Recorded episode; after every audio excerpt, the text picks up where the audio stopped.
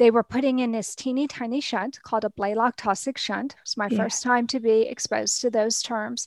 And they said, if he throws a blood clot in that shunt, he will die. We live three hours away. I said, Do we need to move to San Antonio? Because at that point, we would have done anything to help yeah. him a better chance to survive. The surgeon said, Anna, even if Alex was on the table in front of me, he said, if he threw a clot, I would not be able to open him up fast enough. Oh, wow. So that was really scary, Mary. For the first six months, when I saw him alive in the morning. And at night, the last thing I did was go check on Alex and Joey. I would put my finger under his nose because he was breathing so quietly for, for two months. He would Whoa. breathe so hard. Now that he had that Taussig shunt, he was breathing so quietly that it scared me. I would put my finger there so I could feel the little bit of uh, breath coming out of his nose and I'd be like, okay. And I would ah. crawl out of the room Hello, my name's Mary, and welcome to Not a Perfect Heart Discussions for the Heart. I'm a doctorally prepared nurse practitioner and co founder of Not a Perfect Heart, a community for those affected by congenital heart disease, survivors, parents, siblings, and more. I'm excited for today's show entitled Heart Mom Writer. We have a very special guest today, Anna Jaworski. She's a heart mom the host of Heart to Heart with Anna, and an author. Anna's son, Alexander, was diagnosed with hypoplastic left heart syndrome. He's had three open heart surgeries. At the time of this recording in February 2021, he is 26 years old. Anna has also written and edited several books for the congenital heart defect community. Hi, Anna. Welcome to the show. How are you? Hi, Mary. I'm so excited to be one of the first guests on your program. So thank you for letting me have that great honor. Yeah, I'm so excited that you agreed to come on. I am just thrilled that you're here. You've done so many amazing things. First off, in the beginning, when your son was diagnosed with congenital heart disease, I wanted to talk about what kind of resources were available and how that's evolved over the years and how important that is. That is such a good question because when Alexander was first diagnosed 26 years ago, first of all, we weren't given a diagnosis. We were just told something was wrong. And so there were no cell phones, there was no Google, no Facebook groups. We just knew something was wrong, but we really didn't know what was wrong. And when I pressed his doctor, she said she thought it was cystic fibrosis. Oh. Yeah, and I really didn't think she was right, but I didn't have enough knowledge myself. And I didn't have time to go to the library or anything because I was up in the fifth floor children's ward waiting to find out what the test results would be like. And so, long story short, we discovered the next morning that no, it wasn't cystic fibrosis. Thank heavens for Vicky, a really, really excellent nurse who said that baby has a heart or a lung problem. A chest x ray confirmed that he did indeed have a heart problem. And the next thing I knew, I was in an ambulance with Alex and a doctor and a nurse. I didn't know at that time it was not common for doctors to go on the ambulance. oh, wow. yeah. But the sad thing is that they told my husband they did not expect Alex to make it the two and a half hours from the hospital that we were going from to the hospital we were going to in San Antonio. So wow. we weren't given anything. I mean, I wasn't even given a diagnosis. I was told this baby has a heart problem so severe we can't take care of it here. Wow. That's that's not much information. Yeah. And so then when I got to San Antonio, they still didn't know. They wanted to do a catheterization. And I didn't know they did catheterizations on babies. Yeah. So that was, that was something new for me. And uh, to be honest with you, I think I was in a state of disbelief and shock. I, I just, we had nobody else in our family who had had a problem like this. And I just didn't know what to do. I just remember praying. I really remember praying a lot. And then finally over the course of the weekend, they they narrowed it down to two different heart defects. And Alex was put in an open bay way back 26 years ago. They yeah. would have nurses stationed in the center. And then all around the center, they had all these open bays. So whoever was in the center, they could look, they had their eyes on all of those babies, which was, you know, kind of a smart way to do it. It's not the way they do it anymore, but that's the way they did it back then. Well, they didn't want the parents staying.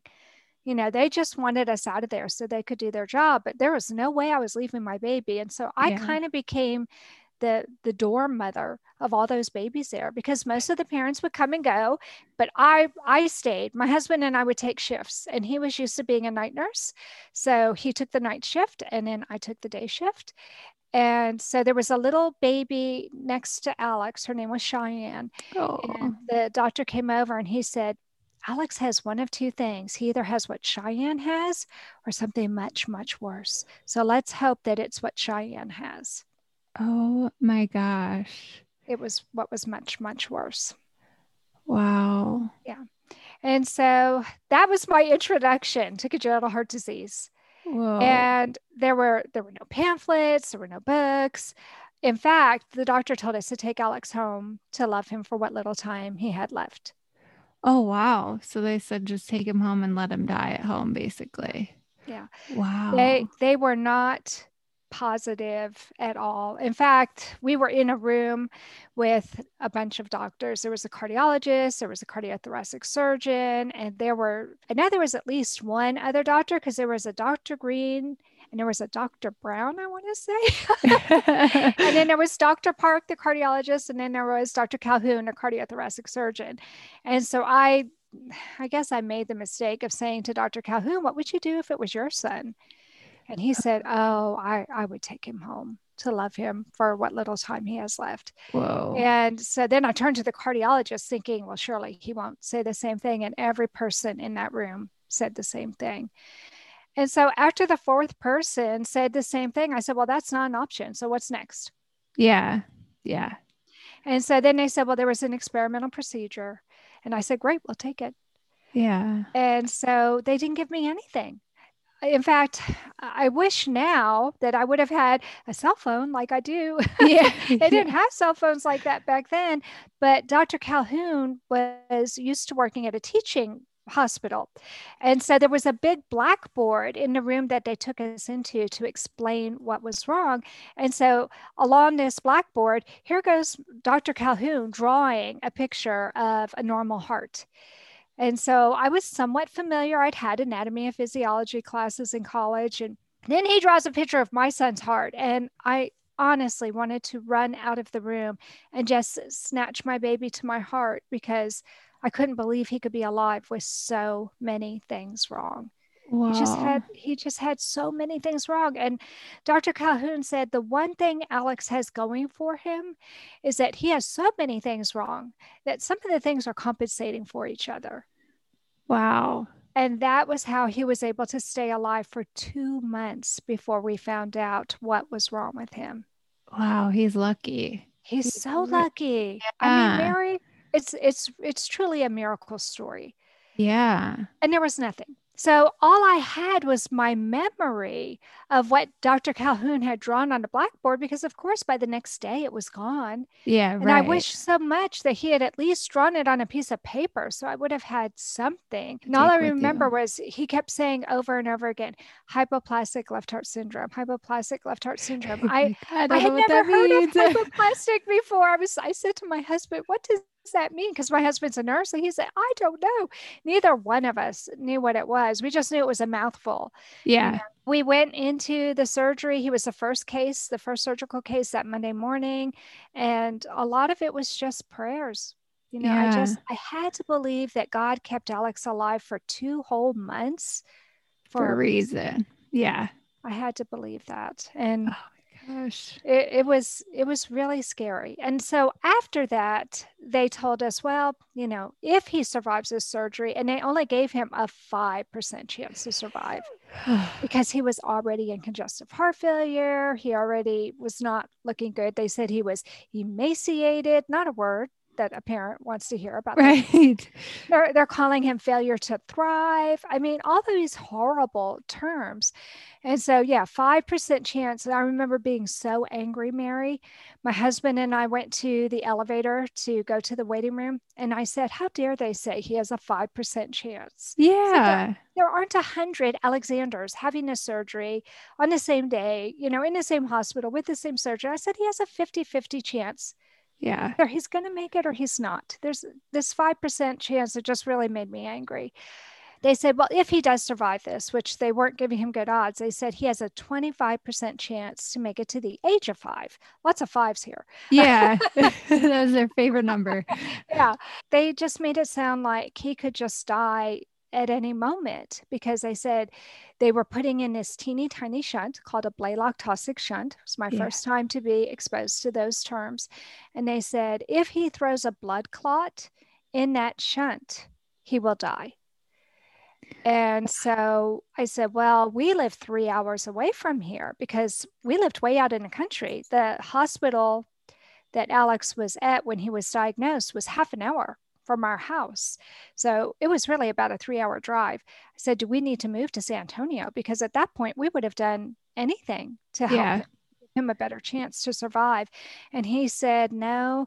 The surgeon said, Anna, even if Alex was on the table in front of me, he said, if he threw a clot, I would not be able to open him up fast enough. Oh, wow. So that was really scary, Mary. That was Yeah. really scary. So for the first six months, I mean, every single day, I would say a prayer of thanks when I saw him alive in the morning. And at night, the last thing I did was go check on Alex and Joey. Of course, they were in the same room, but I would put my finger under his nose because he was breathing so quietly for two months. He would breathe so hard. Now that he had that Blalock Taussig shunt, he was breathing so quietly that it scared me because I yeah. and so I would I would put my finger there so I could feel the little bit of breath coming out of his nose and I'd be like okay and I would crawl out of the room because I didn't want to wake him. Oh my God. I would crawl out of the room and go and say another prayer of thanks that I had another day with him and I just worried because Alex shared a room with him. What if Joey found him Yeah. and he found him before I did and, and something was wrong. I didn't I, I was really, really afraid of that. Really for about six months, every day was just about survival Yeah. and making the most out of every day. If Joey was going to lose his little brother, I wanted him to have some happy memories. I just tried to make every single day count. Yeah.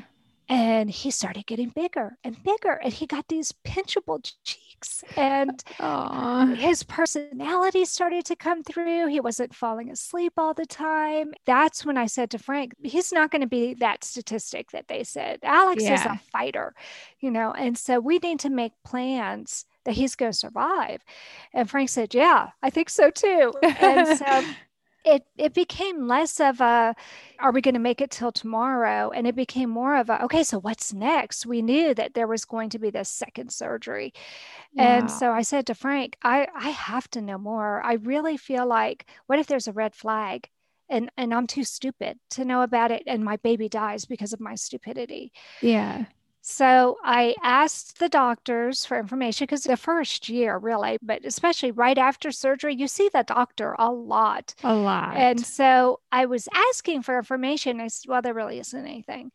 I, I just begged them, I, and nobody was helpful at all. They were sympathetic, but they weren't helpful at all. So I said to Frank, after Alex got pinchable cheeks and he seemed to be doing much better, I said, I need to go to the University of Texas at Austin Graduate Library because that's where I had gotten my master's. And so I still had privileges there. I yeah. said, I need to go there and I need to find everything I can. Frank kept Alex and Joey for a day so I could go to the library. And Mary, There's like nothing. no, there was stuff. Oh. There was stuff, but not for people like me, for doctors like Dr. Park and like Dr. Oh. Ah. Calhoun and Dr. Green. Everything was like Greek. I was Yeah. looking at it. And then I think the worst part was that it was really dismal.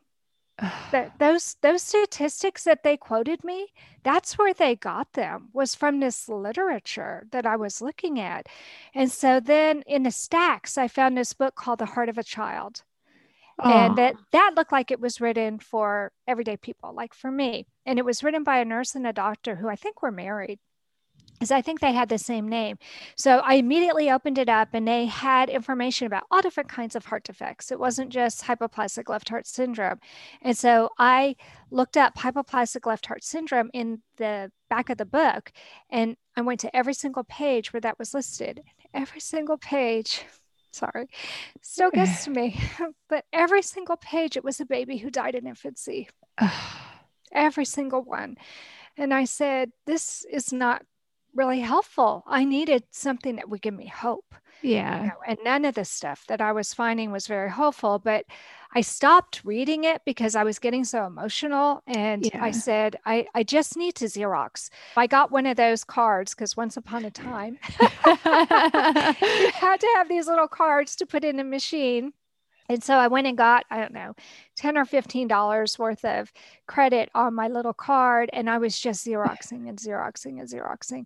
Oh and I came God. home and I said to Frank, it's Greek to me. Yeah. You've got to help me. And since he was a nurse, he could borrow cardiology books from the hospital library. So he would bring home Ah. all these books, and together we tried to decipher what they were saying. And that's when I discovered there was nothing for us parents. And if it was this hard for me, and I had a master's degree and I had a husband who was a nurse, Yeah. how hard was it for everybody else, Mary? Oh my gosh. before I had Alex, even before I had Joseph, and I only have two children, Joseph and Alex, it was a dream of mine to be a writer. I loved Laura Ingalls Wilder. I loved Louisa May Alcott. And I thought, I'm going to be the next Louisa May Alcott or, you know, children's writer. That was my dream. When I became a stay at home mom, I started sending out stories to magazines and all this kind of stuff and got rejection letter after rejection letter. Oh, I knew Yeah. it wouldn't be easy, but maybe I'm not going to be a children's book writer. I, I didn't know. But then when I started having children, I had less time. Yeah, right. writing. That dream kind of got put on the back burner for a while. When I came home from that first surgery with Alexander, my husband was an ICU nurse. And the two of us used to share whatever we were reading, we would share with one another. So, of course, there were all these nursing journals.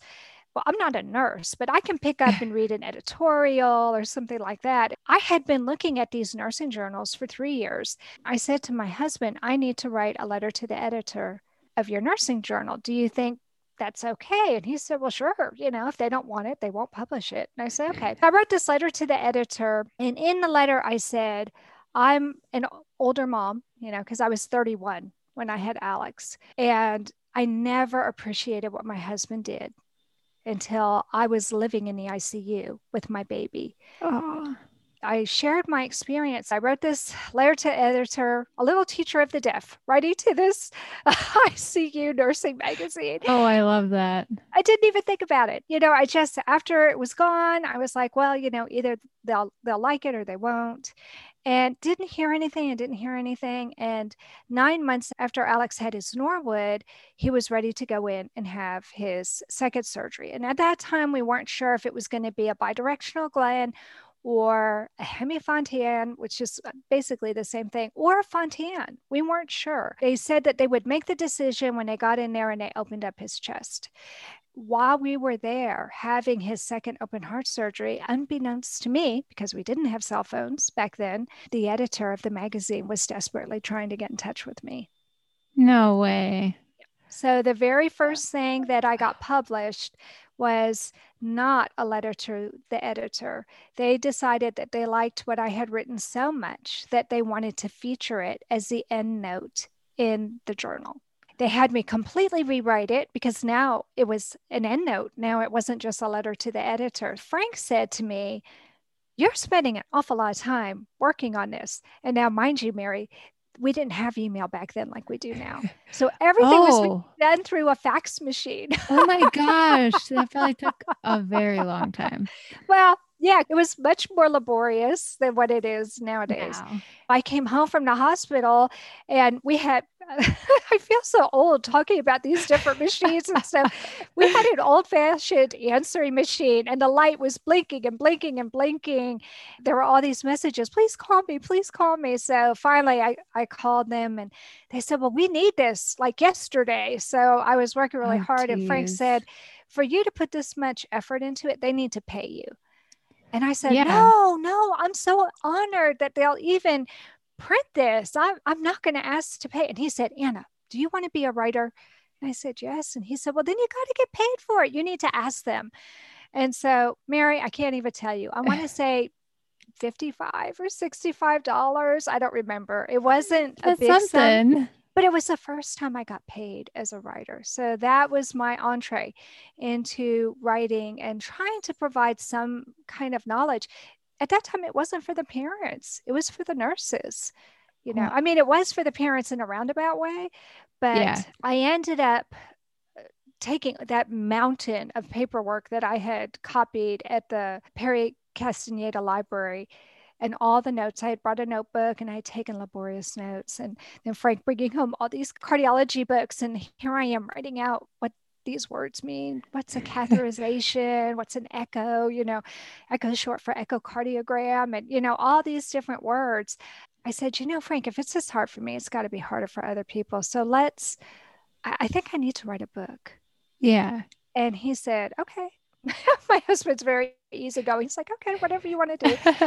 and so um, I told my dad, I said, Dad, I really think this is something that we have to have because I knew when Alex was in the hospital, there were three other babies and there was a two year old, and all oh. four of them were diagnosed with HLHS. And I said, you know, in the heart of a child, every single baby died in infancy, but Joshua is alive.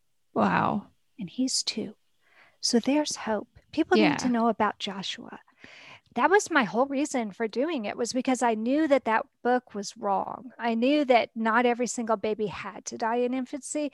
The only other book that I found, and it wasn't a book, it was a pamphlet at the pediatrician's office. There was a little tiny pamphlet, and I wish I still had it, that was from the American Heart Association. Mm-hmm. And it was just a little pamphlet that talked about congenital heart defects and it talked about holes in the heart and it talked about tetralogy of Fallot or blue babies and it talked about transposition of the great vessels. I'm going through and I'm like, okay, well, where's HLHS? Finally, on the last page of the booklet, it said, and there are other complex congenital heart defects like left sided heart problems, like hypoplastic left heart syndrome, and all those babies die in infancy. Oh my gosh. So the two things that I did find both said that all those babies die in infancy. And I knew that was wrong. I, I wrote the book. It took me quite a while to write it. it took, I guess, about a year or so. And I showed it to my dad. And I said, Dad, I think I'm done. I had a section on anatomy. I had a section on the surgeries, a section on the medications that were used, the common complications, all those red flags that I was worried about. Amazing. I had them all written down so that parents would know. And so, in case I forgot because I was panicked, you know, I could yeah. look and say, oh, that that rapid breathing, that's not good. I should call the cardiologist. You know, I'm not being yeah. an overprotective mother. I had all these chapters and and so I handed it to my dad. It was still a fairly small book. I handed it to my dad and then I went to bed that night. My parents lived in San Antonio and that's where Alex had his surgeries. Oh, so nice. I, yeah, so I would go stay there. I did a lot of writing at my parents' house. The next morning when I woke up, on my computer was a little post-it note from my dad and he said, "You're not done yet." Oh. So I waited till he got home, and Alex had his doctor's appointment. When my dad got home, I said, What do you mean I'm not done yet? Yeah. And he said, Nobody's going to care what you wrote about in here until they know Alexander's story. Yeah. Yeah. and I good. said, I can't tell Alex's story. I'll just be crying. And he's like, It's a book. Nobody will know if you were crying or not. and so that night, after the boys went to bed, I sat down at my computer and I just cried out Alexander's story. Oh, Good. And I put it in my dad's chair. I printed it out and put it in my dad's chair. And the next morning when I woke up, there was a little post it note that said, Now you're done. Oh, that's amazing. Have you updated that book or you've kept it? Because that's probably 20, right? 20, yeah, 24 years old. I updated it once or twice. I guess I updated it twice. And then no, I did it and I desperately need to. I really, really want to because when I wrote that book, Mary, there was no biventricular repair. Right. There was there are so many different procedures now. There was no real hybrid surgery like there is now. So Yeah. a lot of the things that have come along in the last 20 years are just really amazing. And now j- just recently I was reading an article and they were kind of bemoaning the fact that hypoplastic left heart syndrome is still not where we want it to be as far as the success rate. But they said, whereas you know, 25 years ago, only 25% of the children who survived the Norwood made it to age five. Now, 75% of the children who survived the Norwood make it to age five.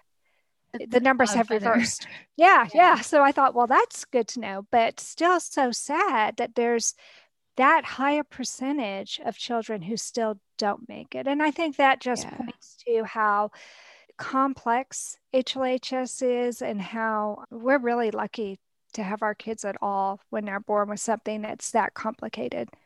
Yeah, I think you're right.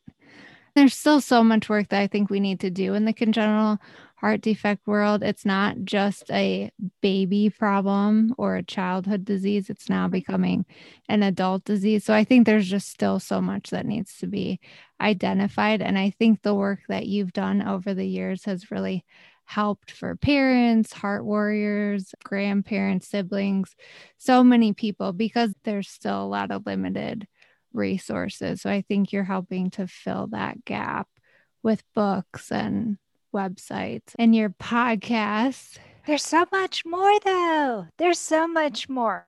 And now look, you are what I would have loved to have found, Mary. An adult with a complex. Ask some of the hard questions, not afraid to confront the fact that really our lives are different now and they're, they're never going to be the same. You have CHD, congenital heart disease introduced into your life, and all of a sudden, everything looks different. Yeah, that is true. and not necessarily in a bad way. In some ways, I feel like it's been a blessing because I don't take a single day for granted.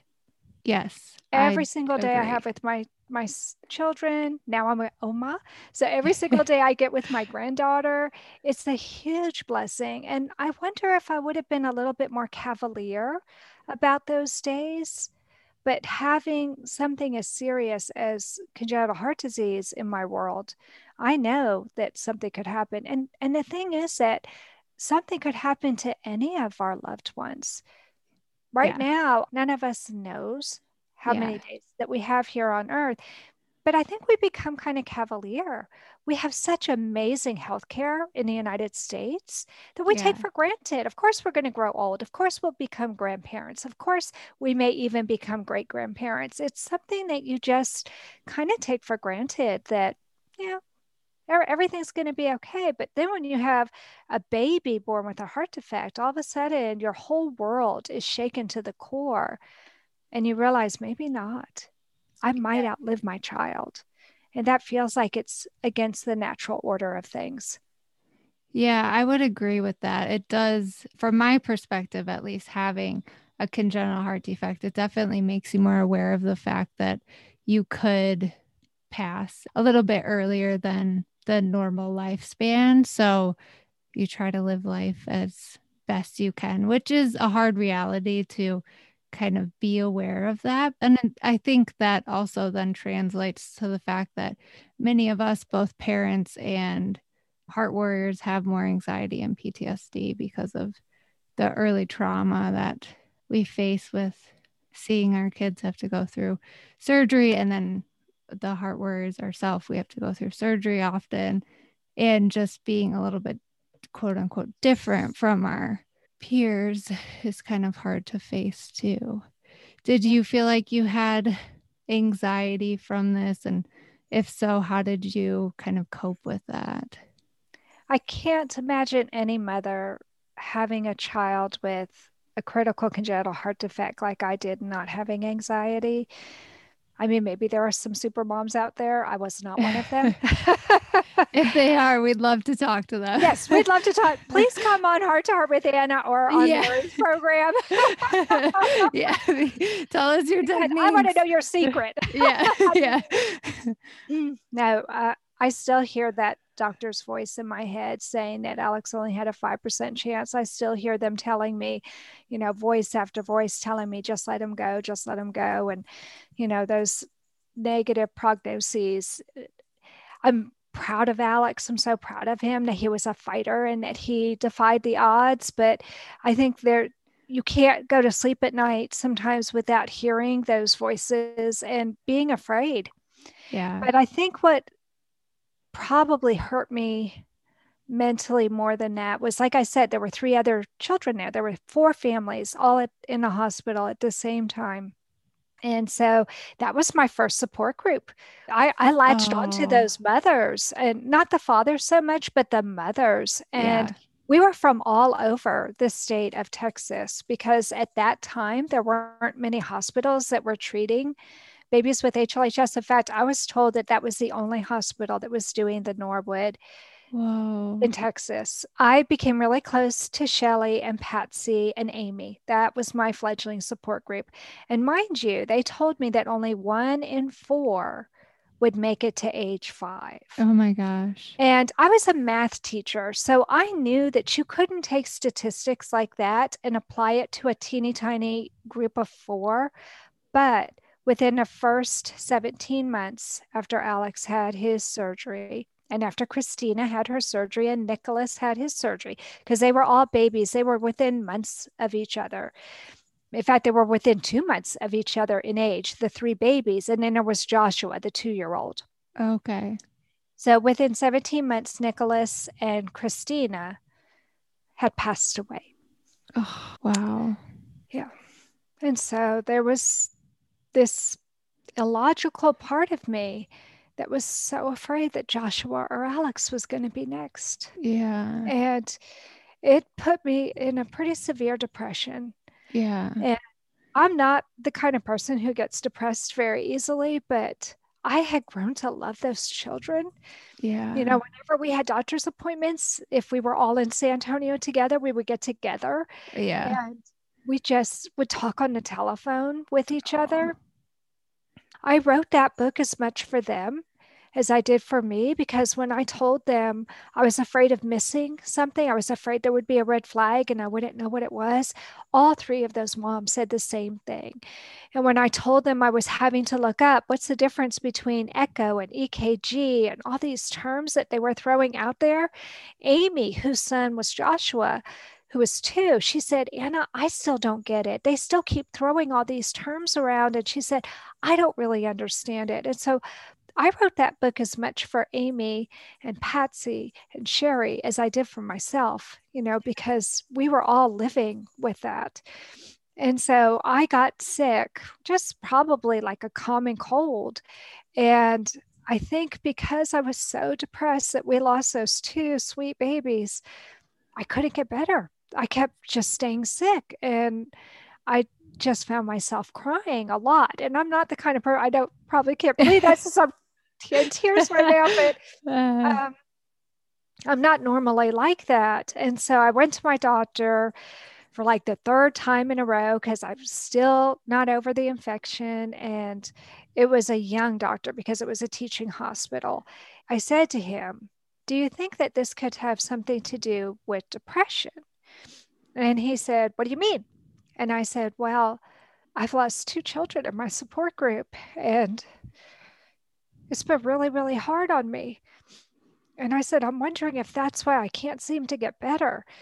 And he, I think I just scared the poor doctor to death. oh, death, no. to be honest with you. I know I was older than he was, and I just don't think he had ever been confronted with something like that. He thought about it for a minute and he goes, You know, I think you should take a walk every day. Oh. I think that would really help you. And I just walked out of there and I was so mad. Yeah. I was mad. I was thinking, seriously, take a walk every day. That's not going to bring Christina back. That's not going to bring Nicholas back. And so I walked past the parent library that was on that floor. And after I wrote my book, I had become friends with the librarian because I had given them a copy of my book. Oh. And so I must have looked, I have no poker face, you know.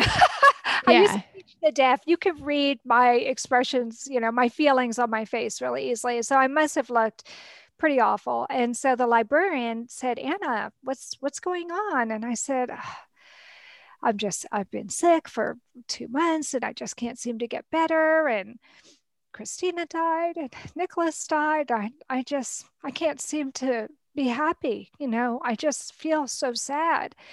And so she said, I, I know who you need to talk to. And she said, I want you to go see a friend of mine, okay? And she made a quick phone call and then she sent me down to the chapel. And so I walk into where the chaplain is and she was very gracious and she said, I'm so glad she sent you to me and come sit down here and talk to me. So I sat down. I started telling her what was going on. She nodded. She was very empathetic, very empathetic, and seemed to really get it. After a few moments, she said, Do you mind if I ask the name of your son's heart defect? I said, Yeah, he, I said, he has something very rare. You've probably never heard of it before. And then I said, Hypoplastic left heart syndrome. And she nodded. And she said, I understand. One of my best friend's son died from that. Oh. And I just was in shock. And she said, I really think it would help you to talk to Jan. Is that her friend? That was her friend. And so I said, Wow, do you think she would talk to me? She goes, Oh, yeah, I know she would talk to you. And she said, And I think it would help for you to come to my bereavement group. Oh. And I said, But I didn't lose a baby. And she said, Yes, you did. You lost Yeah. two of them. Oh. Yeah. That was yeah, wow. And I did. I went to the bereavement group and everybody there, I was I was afraid. I kind of felt like a fraud because Yeah. my son was alive, you know. Talk about survivor's guilt, right? Yeah. we sat in a circle and we all had to go around the room and, and say what our name was and why we were there. And they just took me under their wings. I mean, all of them were so sweet and they were all there for different reasons. It wasn't just parents. It was, Yeah. some people had lost their spouse. Some people had lost a spouse of 50 or more years. I mean, there Oh, were people of all ages that were there, but they were all so loving and understanding. After I had been going to that session, you know, that bereavement group for a while, I started feeling so much better. I mean, I was still really sad, but after talking to Jan too, Jan made a huge difference in my life because her son Adam died and she was still alive. And part of me really felt like if Alex died, that I would die of a broken heart. Yeah. And I didn't want to leave Joey without a mother and a brother. Yeah. I didn't want Yeah. to my husband without his son and a mother. But I really felt like my my heart was breaking.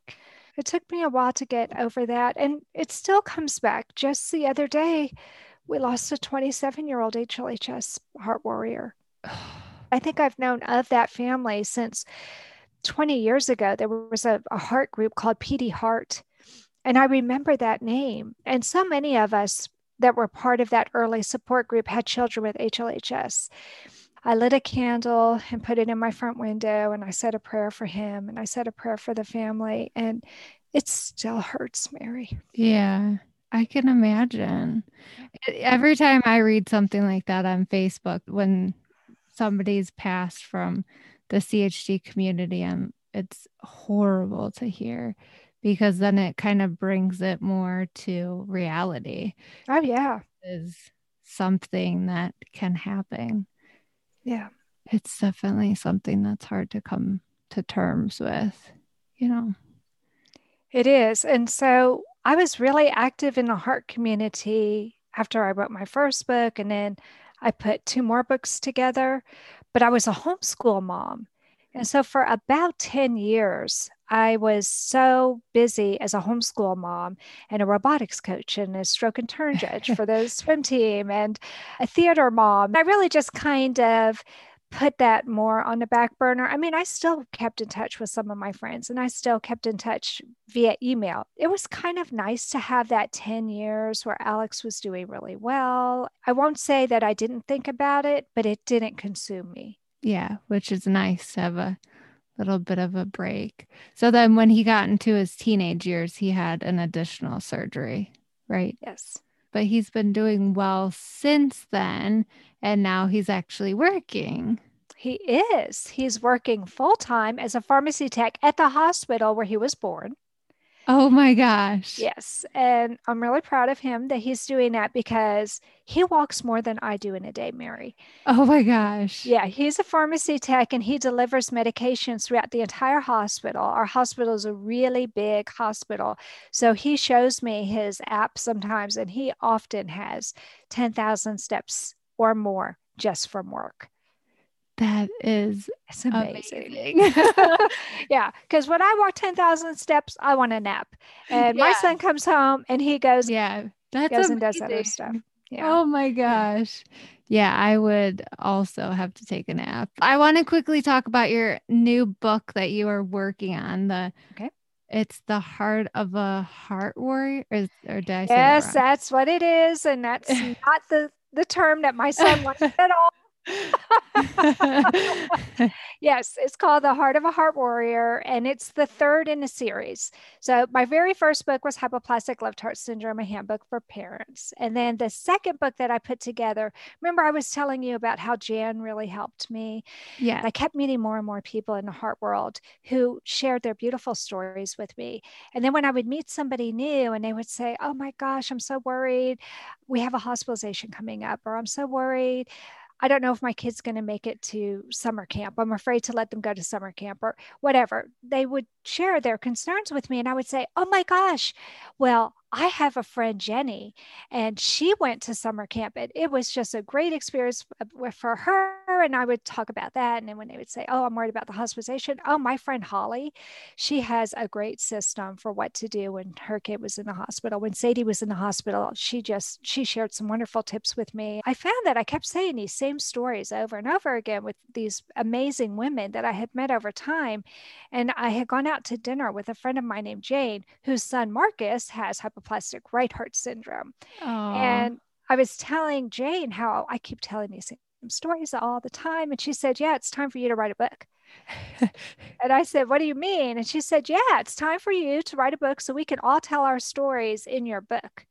And I said, Oh my gosh, that's a great idea. And I said, Well, how many stories do you think I should have? And she goes, Well, I don't know. How many have you got? And I said, Well, and I started recounting, you know, in my brain, I said, I think I've got at least a dozen. Whoa. I said, Well, I'm going to go out to PD Heart and I'm going to let everybody know that you're doing this and then we'll see what happens. A hundred women wrote to me. Oh my gosh, that's amazing. A hundred women wrote to me and said, I want to take part in this book. Now, which is typical. What's what's I'm going to tell you next is very typical. So a hundred women initially reached out to me and said, Yes, I have a story I want to tell. Yeah. I got about 65 essays, oh. which is a pretty high That's, percentage. Yeah. And of those 65, I think I chose 62. And that That's became the heart of a mother. Yes, that became the heart of a mother. And those were all the stories, Mary, that I wanted somebody to give to me when Alex was diagnosed. Oh, that's beautiful. So, of course, while, even while I'm working on the heart of a mother, in the back of my brain, I'm thinking, wonder what Frank would say. wonder what Ted would say. Wonder what some of these other men would say if they were writing book. And so early on, I, I conceptualized the heart of a father. But like I said, I took about 10 years off. And so I, I kind of reached out to people, but I wasn't really aggressive in working on the heart of a father because I was so busy as a homeschool mom. 10 years later, I published The Heart of a Father, and the dad stories are very different than the mom stories. Working with the men was a really cool experience because I got to see the world through a man's vision and through a man's insight. that was an amazing experience for two reasons. One, a lot of the men who wrote were the husbands of the Oh. wives. So I got to see those kids 10 years later. And that was That's really cool. awesome. So that was really cool. But then the second thing is, I kept putting that book on the back burner and I told my dad about it and said, you know, I really, I know I need to do this, but I just don't seem to find the time. And daddy said, I'm going to be your co editor. I'm going to help you. We're going to put a Gantt chart together. We're going to get these men to edit their essays because that was one of the problems with the men. When I told them, okay, this is a great first draft. Now I want you to rewrite it and I want you to, you know, tell me more about this and tell me more about that. Most of the men were like, nope, you wanted me to write, I'm done. So getting them to rewrite, that was like torture. So with my dad's help, they were more responsive to my dad than they were to me. And I think because he was a little bit older and he was a man and, and they could Yeah. relate to him better than they could relate to me. So we did it. And I was really, really proud of my dad. My dad and my husband worked on this and we went on book tours together and it was really cool. So now here I am 10 years later. So it's this Uh. magical 10 number ready to put together the heart of a heart warrior. And this is your story, Mary. This is Alex's story. This is Jenny's story and Victoria's story. And so the really cool thing is that a number of the heart warriors who are ready for the book, their mother wrote for the heart of a mother, their Oh, dad wrote for the heart of a father. But I have a lot of other people too who are brand new, you know, who nobody else has written from their family. And so it's fun to know their stories as well. And I hope you're going to be sharing a story too. That'll be really special. And I don't know your parents yet. I hope I do get to meet your parents. Your parents have to come on my podcast. Yes. Yeah. I think you and my mom would get along really well. I think so too. I, we certainly have walked those corridors together. We know what it's like to hand our babies over to a surgeon and Oh, yeah. That that makes you form a special bond. You don't even have to say anything. You can just you know, Yeah. grab a hold of each other's hands and you just know. Yeah. And even the things that you're saying, because I recently talked to her about the same time period and it's very similar. It's it's interesting just to get different perspectives, but I just can't imagine like how what you guys went through and then doing it now, having cell phones. It's still hard, Mary. You can at least keep in communication. This last time when Alex had his surgery, I had a cell phone. I could type to everybody.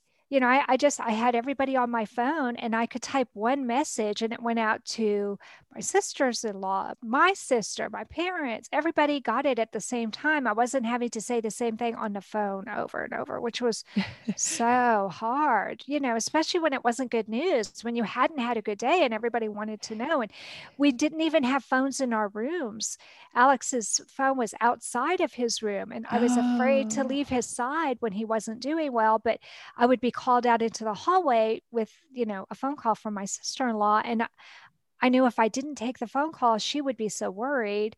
And yet I was worried and not wanting to leave his side. Oh, it, it was very, very different having Yeah. a cell phone. That did make it easier but it's still it's you're still going through that period of uncertainty and being told bad news and facing things that no parent should have to face and just being scared. Okay right now my kid has nursing care around the clock. When i go home am i going to be up to the challenge? Am i going to be good enough? Will my child die under my care because i'm just not good enough? That's the scary thing. It is scary. And even when you're adult and have to take care of yourself, it's weird to then go from having your parents kind of being there every step of the way and talking to the doctors for you. And then now you have to suddenly be the one in charge. It's weird. The whole thing is just, it's like a foreign language a little bit. So, did you find that you didn't want your parents there, or did you find that even though you were an adult, you still wanted your mom or dad with you? Yeah, I always want them to come with me if they are open to it. Wish you were my daughter. Because my son turned 18 and he said, Mom, I've got this. Oh, really? Yes. And I about had a heart attack, Mary. Oh I my was the one who kept all the records. I was the one who, you know, did all the research. And so, yeah, he turned 18 and he was like, okay, mom, I'll, I'll let you know how Wow. it goes. And I said, Don't you want me to drive you? No, mom, I can drive myself. But don't you want me to be in there with you? Nope, nope, nope. He said, Mom, you've been training me all my life to do this. I've got it. I mean, that is good. He'll be very prepared, but I for you, for you, it's very stressful. Yeah. Oh my gosh. It is. Yeah. Wow. That's What are you going to do, Mary? My son, he's Mr. Independence. Of course, you know, he also had to go to college in New York City, and I live in Central Texas. So he was over a thousand miles away from God. home. And then he had to do an internship in Germany. Yes, the country, Germany, across oh the ocean. Oh my gosh. he was just like, how do I live my life and just, you know, enjoy it? That's awesome though. Good for him. Well, and that's why I had to say yes. When he did it, I had to say, You go, Alex, because who deserved it more than Yeah. Alex did? And I think that's, you know, that goes right back to what we were saying before about how having this condition makes you appreciate every single day. And you don't think, oh, well, that opportunity might come along next year. You know, next year might not be there for me. and so yeah. if that opportunity is there, I better seize it now. And not that, you know, not that we talk about life and death all the time, because we really don't. We have had some really deep philosophical questions because I was a homeschool mom. So we talked about everything. We talked about religion. We talked about philosophy. We talked about so many different things that maybe we wouldn't have if they had been in school all day. But since they were here and I was their teacher, I was able to do that. I don't think that we dwelled on our mortality, Yeah. but I do think that we just knew to take advantage of it. And we still do. I mean, we love to travel, all of us love to travel. And so, not too long ago, we paid for tickets uh, for the boys to meet us in Hawaii, which was oh, really, really cool. fun. Yes, we got to experience Hawaii. And I guess a year before that, we took the boys to Scotland.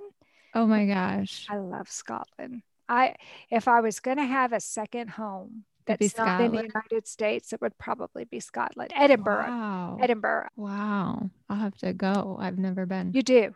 You you really do. You have to go. It's a college town. It's just jam packed with history and literature and there's a huge castle there that's just it's Beautiful. it's just there. No matter where you're walking in Edinburgh, you can see it because it's up there on the hill. It's a Wow. wonderful place to go.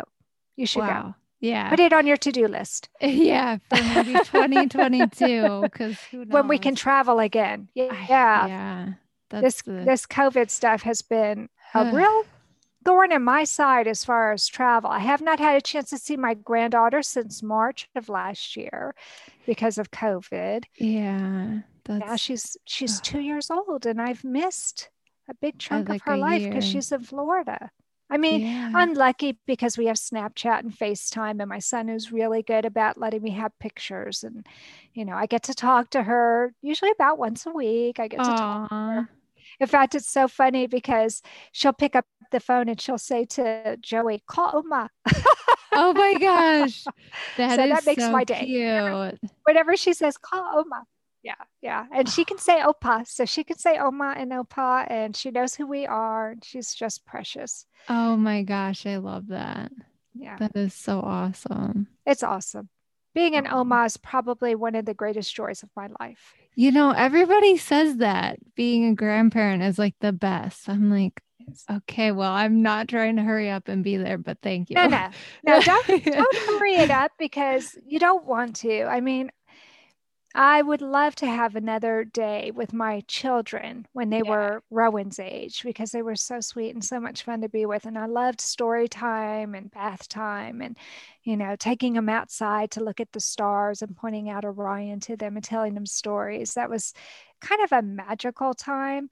So don't rush it because Yeah. those those years go by so fast. But to have the next generation that you can do that with, that's so much fun, Mary. So fun. She's all over my Facebook page. She Yes. owns my Facebook page. She's actually secretly operating it. That's right. yeah, that's so funny. Well, do you have a certain website where people can submit for the Heart of a Warrior? And also, since you are a podcaster, where can they find your podcast? Well, thank you for asking, Mary. yes, we are still accepting a few more submissions to the Heart of a Heart Warrior. If you go to babyheartspress.com, then there's a tab there where it has submissions for Baby Hearts Press. So look at that. And there's some examples. There's a blog there where you can see some of the essays that we've already accepted. We've put it out there so people can understand. We want this book to kind of be like a chicken soup for the soul for the congenital heart defect community. So the essays are not too long and you can have poetry. We're even going to have some artwork in there. Oh, I've never oh, done that before, fun. which I'm really excited about that. So this book's going to be a little bit different. But yeah, we're still accepting a few more submissions. I'm going to be shutting that down soon. I'll have information on babyheartspress.com that lets you know when the submissions will be closed. And as far as my podcast, my podcast is called Heart to Heart with Anna. Mary knows because she's been on my podcast. and, and she's amazing. we had so much fun that we decided we had to keep working together. And then I got to come on her podcast. So this has been a lot of fun. And you can find that at hearttoheartwithanna.com or you can also find me at heartsunitetheglobe.org. That's a nonprofit that pays all my bills. And I'm on Apple Podcasts, Spotify, YouTube, YouTube, you name it. It's it's out there all over the place.